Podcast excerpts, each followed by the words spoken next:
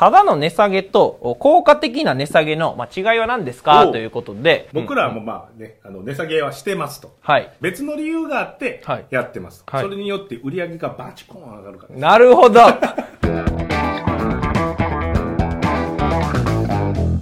今日も始まりましたレスポンスチャンネル、はい、マーケティングこそ社長の仕事だということで、はいはいはい、うるせえなんでやんなんで邪魔するんですか声の高さ、はい、持ち前の声のいらないいらない全然いらないはいということで今日は、はい、あの今年最後のレスポンスチャンネルの山田さんの回ということでですね、はい、僕の回はい、はい、最後というそんなのあったんですね僕の回とかそうですそうです、はい、もう急にできたという、ね、さっきごびょうまえぐらいにできた感じなんですけどはい、はいということで今日はあの、まあ、前回こうチャンネルでですね、はい、配信させていただいた内容に対してこう質問というかですねコメントいただきましたのでそれについて、えーまあ、取り上げていきたいというふうに思いますと、はいはい、で今回ですね、えー、いただいたのは、まあ、ただの値下げと効果的な値下げの、まあ、違いは何ですかということで、えー、前回その、まあ、値段を下げてはいけないよと、まあ、ベネフィット伝えましょうみたいな話をしてたと。値段を下げてはいけないよって言いましたっけ。あのー、その高いって言われた時に値段を下げて解決するんじゃなくて、あー、なるほどね、ベネフィットを伝えましょうというところで、はいはいはい、高い価格で売らないといけないからね、あの話は。はい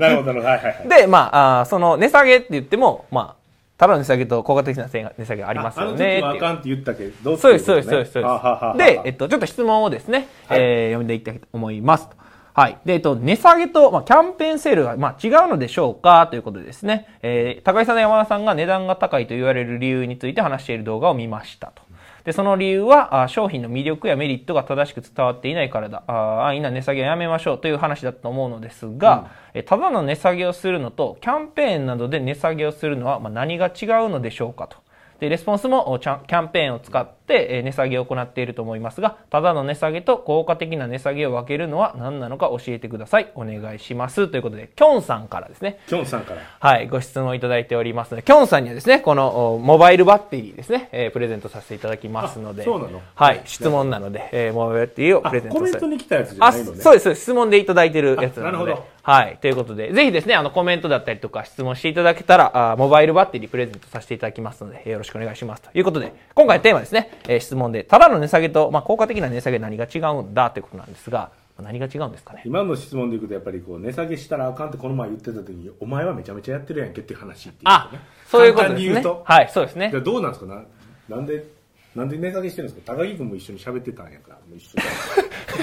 そうはんやろ。えなんで値下げしてるんですかっていうことですか、うん、値下げしてる。それはもう安く売りたいからですよ。どう絡んでるか難しいね。謎は難しいですよ。はい、ということで、はい。はい、もう僕に質問じゃなくても山田さんにの質問ということですね。なすりつけがすごいですね。なすりつけてるわけじゃない。僕はもうそんな。答えられないんで僕は、はい、近いということですね。はい。はい、まあ何が違うんでしょうか。まあまあ、ただの値下げと効果的、まあ効果的な値下げっていうわけじゃないですけど、うんうんうんうん、僕らもまあね、あの値下げはしてますと、はい、してるんですけど、別に値下げをしたくてしてるわけじゃないというか、まあちょっと言い方難しいけど、うん、別の理由があってやってます。はい、値下げがいい、はい、悪いっていうんじゃなくて、うんうんうん、あの別の理由があってやってますというところですね。で、値下げやってない商品もありますけど、はい、値下げやってる商品もあるということで、まあじゃあなんでじゃあ値下げね、まあ値下げしたら基本ね利益下がっちゃうので良くないんですけど。はいはいうんじゃあどういう時に値下げしてるのかというと、はいまあ、僕らの場合はこうキャンペーンでね、うんうん、あの例えばじゅうにがつついたちとかから、はい、あのキャンペーンが始まって、うんうんうんまあ、あのよっかに終わりますみたいな感じだとするじゃないですか、はい、そしたらその間だけ割引しますみたいな感じでこう、ね、やることが、はいまあ、多いと思うんですけど、はい、それは何でやってるかというとこのよっかねよっかでこの 値,、うん、値下げ価格が終わりますということを言うことによって、うんはい、あの締め切り効果ですね要はこの日までに、うん、あの買わないといけないという理由がうんできるんで、はい、それによって売り上げがバチコーン上がるからです。なるほど値段を下げるよりも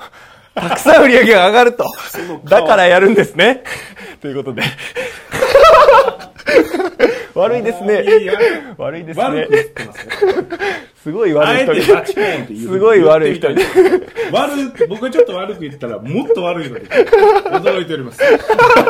フォローするのかと思ったらもっと来たら驚いてます、ね、もっと悪い人みたいな、はい、なるほどなるほど僕が心理トリガーの話したらあかんね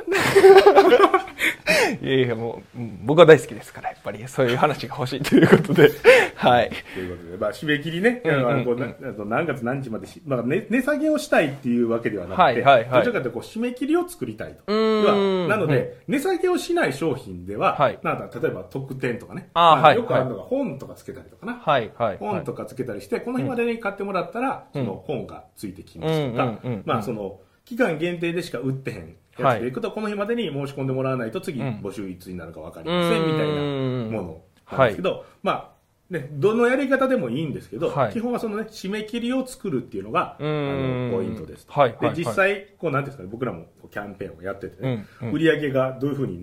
なってるかというと、まあ、うん、初め、まあ、例えばじゅうにがつついたちからよっかまでやってるんだとしたら、うんうんうん、まあ、ついたちに売り上げひゃくまん上がりましたってなったら、はい、ふつかめなんか、はい、ほぼゼロです。まあちょっとは上がりますけど、ね、はいはいはい。で、みっかめになったらひゃくまんがにひゃくまんぐらい上がって、で、おそらくね、よっかめが一番最後のね、締め切りの日が高くて、うんうんうん、多分さんびゃくまんとか、ぐらい普通に行くじゃないですか。はいはいはい、これをずーっとね、うん、あの、締め切りがない形で売っちゃうと、うん、はい、その、ひゃくまん初めにね、あの、いちにちめで上がって、うん、ふつかめゼロ近くになって、うん、多分おそらくね、ゼロ近いのがずーっと続く。あ、もうその売り上げがもうそれ以上上がらへんという。はいはいはい。いう形になっちゃう。うんうん、で、まあね、そのキャンペーンをやってるっていう、きあの期限がないんで、うん、次ね、いつまでこれやんのみたいな感じにもなるんで、はい、こ, この日で終わって、この日で終わってっていう形で、僕らはやるのが、まあ非常にうまくいってるんで、こういったやり方をしているということになります。なるほど、ね。ちなみに、その、なんかその、期限を決めるっていうところでいくと、なんか何日間とか、なんか、期間とかで決まりとかなんかあったりするんですか？まあ実際にそのうちでやってるのみっかかんとかよっかかんとかすごい多いと思うんですけど、うんうん、なんでそのみっかかんにしてるかとか、なんでみっかかんにしてるか、なんかあったりしま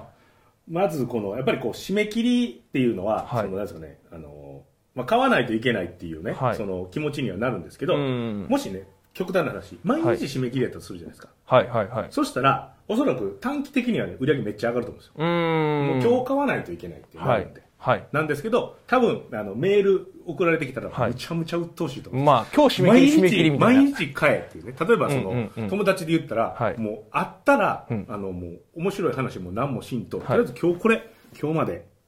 買ってもらわないと割引終わっちゃいますよってで、また会ったらまた今日別のやつで絶対会わないですからね。頭おかしい頭おかしい人みたいになるって。ああ、なるほどなるほど、ね、はいはいはい、毎日やってて、まあ、例えば会社で毎日やってて、うん、毎日話しかけるたびにこれ言ってくるんで、違う商品、これはやばいですね。